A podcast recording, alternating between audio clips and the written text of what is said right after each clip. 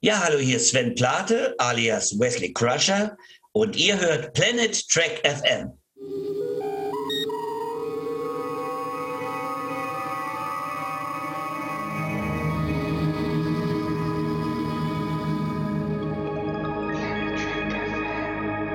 Moin Moin und herzlich willkommen zum fünften Shortcast von Planet Trek FM, die ganze Welt von Star Trek, mit mir, eurem Björn Sülter. Heute heißt es bei uns zwei Kämpfen für Sim. Eingeladen habe ich mir dafür den ultimativen Kämpfer für die gute Sache, Torben Kessler, Marketingmanager von Sci-Fi. Moin Torben und willkommen zurück. Hallo Björn, ich bin froh wieder da zu sein. Und weißt du, was witzig ist? Am Ende der vierten Folge der Shortcasts habe ich das angekündigt, dass wir über Similitude aus Star Trek Enterprise reden. Und das tun wir heute. Ist das nicht irre? Wir hatten also keine andere Wahl, würde ich sagen. Nein, aber wir hatten das ja ohnehin vor. Es hat nur etwas länger gedauert, wie das halt so im Leben ist. Nochmal zur Erinnerung für alle.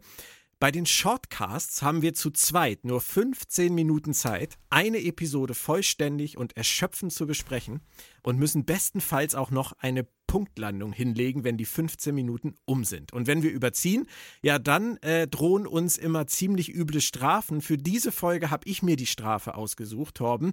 Mhm. Wenn wir es nicht schaffen, dann müssen wir einen Tuvix-Stunt hinlegen, lassen uns per Transporter vermischen und schauen dann mal, was passiert und wer von uns vielleicht am Ende überleben darf. Hast du da Bock drauf? Ähm, ich, ich hoffe, dass, dass wir alle überleben können, aber ja, da müssen wir durch. Das hilft ja nicht. Okay, gut.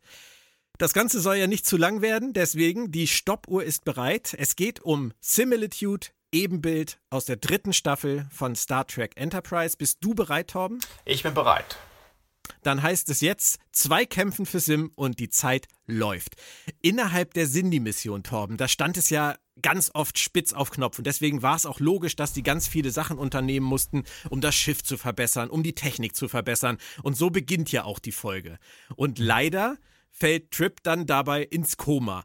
Was hast du dabei als erstes gedacht, als das passiert ist?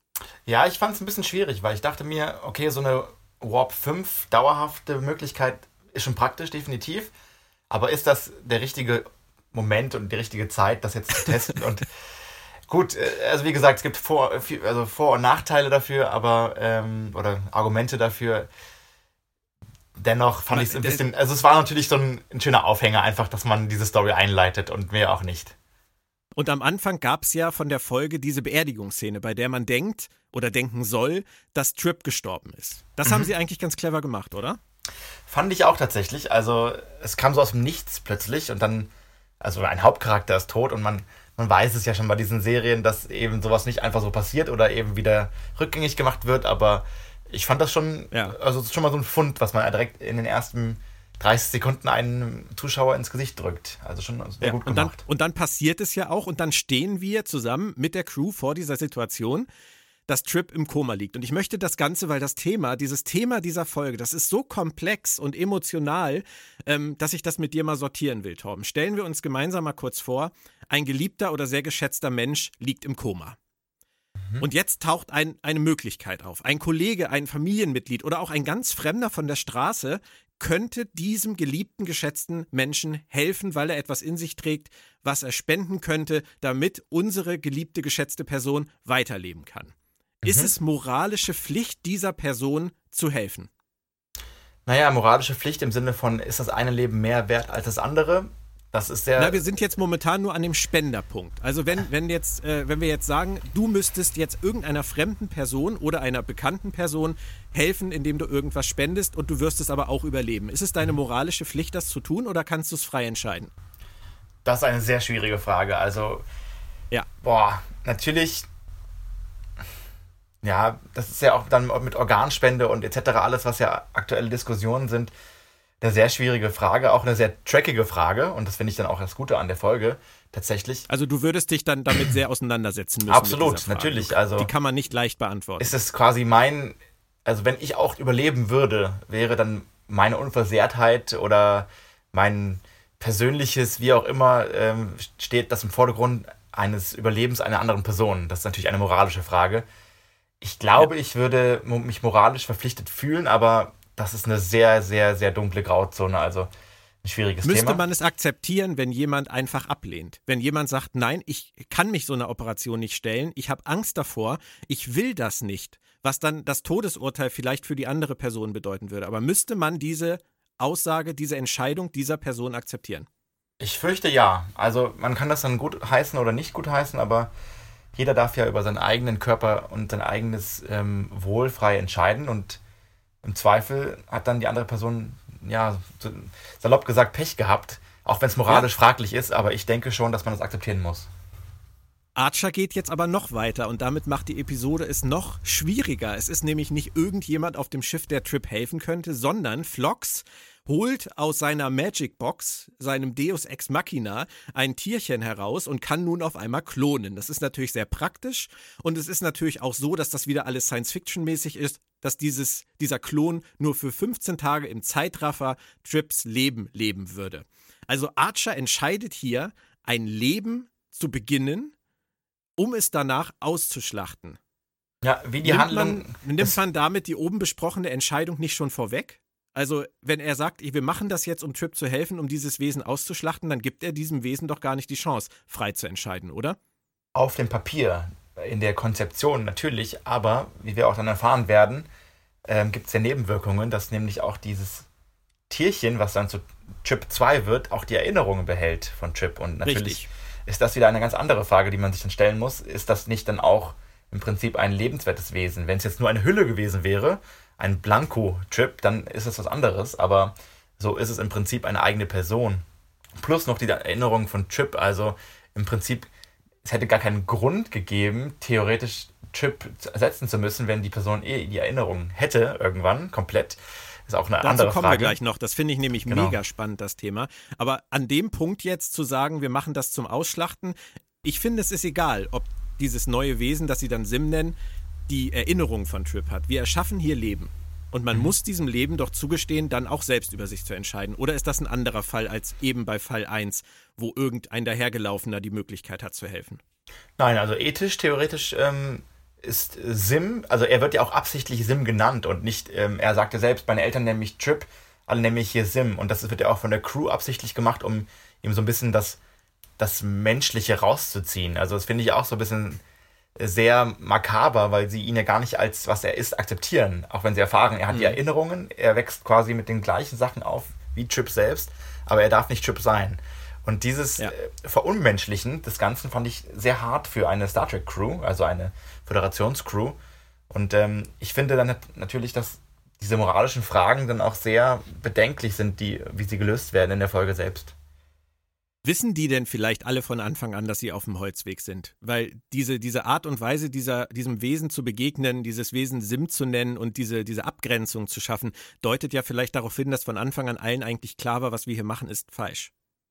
Ja, also ich denke, die Grundidee ist verständlich. Also man kann, man hat die Möglichkeit aus der Magic Box plötzlich einfach die Teile, die man bräuchte, ähm, zu replizieren. Also blanko. Aber ein Wesen, was sich selbst bewusst ist und natürlich auch äh, in dem Falle speziell ja auch nochmal die ganze Crew kennt etc. und die ganzen Erinnerungen teilt, da finde ich ehrlich gesagt, dass man alles nochmal neu überdenken muss und die Entscheidung der Crew ist eine sehr harte Entscheidung, meiner Meinung nach. Und dann kommt's ja richtig dicke, weil dann auf einmal kommt Flox mit der Sprache raus. Es ist doch alles nicht so, wie er sich das vorgestellt hat. Wenn sie diesen Eingriff vornehmen, stirbt Sim bei diesem Eingriff. Und Sim reagiert an dieser Stelle wie ein Individuum, das überleben möchte, reagiert. Er möchte nicht mehr. Und dann kommt für mich eigentlich der härteste Teil dieser Folge. Dann kommt nämlich Archer und macht den absoluten Hardliner. Und Mhm. ich glaube, wir beide sind uns einig, Archer hätte Sim auch gezwungen, oder? Ja, also er sagt ja auch sel selbst, ähm, sie, also Sim sagt zu Archer, dann sind sie ein Mörder und dann sagt Archer, dann machen sie mich nicht zu einem Mörder. Also im Sinne von, Das ist, das macht er sich sehr leicht, oder? genau, es gibt keine zwei Optionen, was also sehr, sehr fraglich ist das Ganze. Und dieser Hardliner Archer, also gut, es ist sein Freund, Trip Tucker. Airlock Archer. Airlock Archer. Abs absolut. Und ich musste halt immer bei dieser Folge an Tuvix denken, weil es ist ja das, das Ja. gleiche Problem. Ähm, ist nicht das neue Leben äh, lebenswerter als, als, also, oder hat es nicht genauso Mitspracherecht zu leben oder darf es nicht leben als ein altes Leben. Bei Tuvix ist es natürlich nochmal schwieriger, weil ein neues Leben wiegt gegen zwei separate Leben auf. Aber hier, es ist ja im Prinzip Trip Tucker mit nochmal 15 Tagen mehr Erinnerungen, aber der Rest, ich weiß jetzt nicht, ob es 100% eins zu eins gleich wird. Es scheint sich aber näher an, also anzunähern und ich ja, denke mir, es, warum? Es gibt, es gibt ja dann halt auch noch diese Idee, äh, die er gerne verfolgt sehen würde, nämlich, dass man irgendwas für ihn tun kann, dass er ein ganz normales Leben ab diesem Punkt leben kann. Aber die Crew hat daran ja überhaupt kein Interesse. Man muss ja ganz ehrlich sagen, das ist ja fast schon verweigerte Hilfeleistung. Absolut. Die wollen das gar nicht erforschen. Ja. Und vor allem Archer will das nicht erforschen. Und an dieser Stelle, Torben, möchte ich echt von dir mal wissen, wie sinnvoll ist das, was Archer macht? Denn an dem Punkt, wo du gerade warst, wo Sim eigentlich fordert, man möge ihm ein ganzes Leben geben. Er war doch eigentlich eins zu eins Trip in diesem Moment, oder nicht? Er war eins Plus zu eins Trip ein und paar er, Tage Erinnerung. Er wusste halt auch über die Gefühle zu Paul, er wusste über den Antrieb äh, Bescheid, über seine Schwester, was auf der Erde passiert ist, etc. etc. Also es kam ja alles zurück. Es gab auch nirgends in der Folge der Hinweis mit, ja, dieses Experiment, er hat eine Lebenserwartung von so und so vielen Tagen. Weil wenn er in 15 Tagen quasi so altert, ähm, dann ist er in 10 Tagen dann tot im Prinzip. Das kam ja auch nicht richtig zur Sprache. Das hätte man nochmal rausstellen können im Sinne von, hey, der altert so schnell, in 10 Tagen wäre er halt dann 80 und fertig aus. Und ähm, das wäre dann wieder ein anderer Grund. Aber irgendwie war es hier alles so, nee, du bist es nicht, du bist nicht lebenswert und du musst sterben, damit andere leben können. Aber da gibt da gibt's diese eine Szene von Archer, wo er, ich finde, fast wie ein kleines Kind vor Trip steht und sagt, nein, ich will Trip. Trip, Trip. Ja, also. Wo ich echt denke, was, was zur Hölle geht mit ihm? Naja, Trip steht vor ihm. Du musst dir natürlich überlegen, dass, dass Archer und Trip sehr lange zurückgehen und ähm, Trip ja im Prinzip im Koma noch da ist und er sich, also Archer als super nicht unparteiisch, ähm, sich Trip, dem originalen Trip in seinem Kopf verpflichtet fühlt. Und vielleicht möchte er auch einfach dann nicht diese Vermenschlichung zulassen für Sim. Mhm. Ähm, das ist natürlich bei Archer vielleicht verständlicher, aber bei, bei der restlichen Crew und generell. Aber das Leuten, ist doch Egoismus, oder? Das ist doch ja, Egoismus. Absolut. Pur. Also Archer ist super subjektiv ähm, in seiner ja, Richtlinie für, gegenüber Sim. Ich muss sagen, bei Archer kann ich es ein bisschen verstehen, bei dem Rest der Crew nicht. Also auch Vlogs, äh, das ist doch ethisch natürlich ein ganz anderes Bild plötzlich ja. und niemand sagt was. Also sehr bedenklich. Ja. Und, und weißt du, was ich noch, was ich noch krasser finde? Archer argumentiert doch von, von Anfang an in dieser Folge mit der Mission. Er sagt immer, es geht um die Mission. Und sogar Sim kommt ja nachher auf den Trichter und sagt, ich verstehe das jetzt, das darf nie wieder passieren und so weiter. Und mhm. Archers, Archers äh, Mission steht immer im Vordergrund für ihn. Aber wenn es um die Mission geht, hat er doch mit Sim einen fachlich identischen Trip, der dafür sorgen kann, dass diese Mission fachlich, technisch weiterläuft. Das müsste doch eigentlich im Vordergrund stehen. Ja. nicht seine Gefühle für diese Hülle, die da auf der Krankenstation liegt. Ab, absolut. Und also wie Lily Sloan in First Contact sagt, ähm, er benimmt sich wie Captain Ahab auf der Jagd nach, nach Moby Dick und äh, blendet alles aus, obwohl er eigentlich die perfekte Lösung hatte. Und ähm, ich zurückblickend auch mal auf, auf die, die Grundidee der Folge ähm, mit Thomas Riker und Will Riker. Ich glaube, das ist dann mhm. Riker durch zwei, heißt sie gleich Fragezeichen. Genau. genau ähm, da ist ja auch die ursprüngliche Idee der Autoren war ja auch Will Riker durch Thomas Riker zu ersetzen. Und hier hätte man diese auch machen können. Man hätte einfach Chip Tucker durch äh, einen neuen Chip Tucker ersetzen können.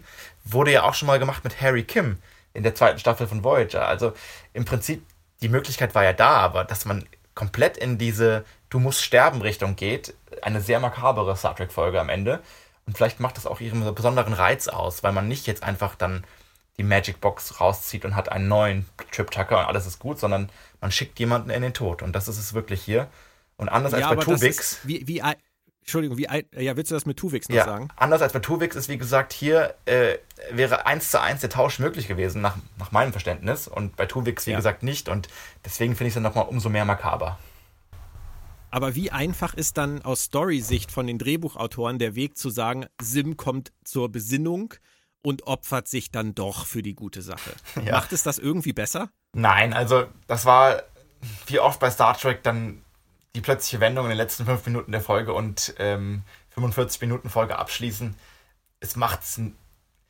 Also dieses, klar, er versteht natürlich dann irgendwann die Problematik, aber dieser Lebenswille, den er vorher gezeigt hat, der ist plötzlich einfach weg. Und das fand ich ein bisschen unglaubwürdig. Vielleicht auch die Schwachstelle der Folge. äh, dass er sich so fügt, etc. Aber naja, es gab es bei Star Trek schon öfter und dementsprechend muss man ja auch den, der Serienlogik verzeihen, aber schade war es, dass es dann so einfach gelöst worden ist. Es ist jetzt letztendlich, äh, kam sicherlich ein bisschen negativ rüber, aber auf der anderen Seite muss man sagen, das ist natürlich auch wieder hundertprozentig das, was Star Trek ausmacht, nämlich eine Folge, die uns wahnsinnig zum Nachdenken anregt. Ja, eine total trackige Folge. Also, das ist ja natürlich ein, ein ethisches, moralisches Dilemma, Mission gegenüber ähm, ja, ein Lebewesen und das eine Lebewesen gegenüber ein anderes Lebewesen etc. und so weiter. Also eine sehr moralische und aber auch eine eine Folge, die natürlich ein anderes Licht auf die Enterprise Crew wirft und eben wie weit sie dann vielleicht dann doch noch nicht sind oder auch wie, wie viel sie quasi bereit sind zu opfern von ihren Werten, um die Mission dann aufrechtzuerhalten. Also ist sehr spannend. Naja, aber Janeway hatte dann in den Jahrhunderten danach auch nichts gelernt. Also muss man ganz ehrlich sagen. da gibt es einen schönen Witz zum Ende, den würde ich gerne nochmal bringen mit. Ähm, ja, bitte. Janeway kommt in einen Raum mit Khan, Dukat und Tuvix und einer Phaser mit noch zwei Schüssen übrig und sie, sie, sie schießt auf Tuvix zweimal. also so in die Richtung geht das. Ey, das ist echt makaber. Torben, äh, ganz kurz noch. Ich finde äh, Connor Trainier super Leistung in der Folge, oder? Absolut, ja. Das ist, äh, ich, Hat ich, mir echt gefallen. Also Chip ist eh mein Lieblingscharakter aus Star Trek Enterprise und ähm, hm. ja, das ist natürlich, ihm wird es am Ende nicht leicht gemacht mit dem Drehbuch, aber er spielt es vorher sehr, sehr gut. Und ich finde ähm, Flox, John Billingsley, auch super in der Folge. Vor allem finde ich ihn als Vater für, für Sim, finde ich ihn sehr überzeugend. Und ich möchte ihm da auch eigentlich keinen Vorwurf machen, weil ich glaube, Flox hat es genossen, mal wieder Vater zu sein. Ja, ich bin generell auch ein Flox-Freund und klar, das ist ein bisschen die Herleitung, war sehr, sehr simpel hier. Ich habe die Lösung für eure Probleme, aber ähm, ich fand ja. das sehr cool. Also, das, das passte auch zu Flox, einfach die ganze Geschichte. Und er hat ja seine Kreaturen und das passte dann einfach wie die Faust aufs Auge. Komplexes Thema, schwierig, aber wir sind durch, Torben. Es sind genau 15 Minuten und ich würde sagen, wir sind äh, auch für uns am Fazit angelangt, oder? Genau. Kann man das so sagen? Die, Komplex, die Folge, fraglich, aber ja. durchaus sehenswert. Das heißt, wir haben jetzt noch 15 Sekunden mehr gebraucht, um das Fazit noch einmal in Worte zu fassen. Ich glaube, das lässt man uns durchgehen. Wir müssen nicht den Tuwix machen, glaube ich, oder? Ich hoffe auch nicht, weil Captain Janeway findet uns in jedem Nebel, ich sag's dir. Die tötet uns im Zweifelsfall auch beide mit einem Schuss. Da kannst du dir sicher sein. Das kriegt sie auch hin. Torben, es war mir eine Freude und nächstes Mal ganz bald sprechen wir über eine Classic-Episode. Freust du dich? Ich freue mich sehr. Wir hatten ja jetzt äh, vier Serien von, von fünf Kindheitsserien bei mir und jetzt kommt die fünfte. Da freue ich mich sehr drauf. Ja, alles klar. Gut, bis dann, bleibt gesund und tschö erstmal, Torben. Ciao, Björn.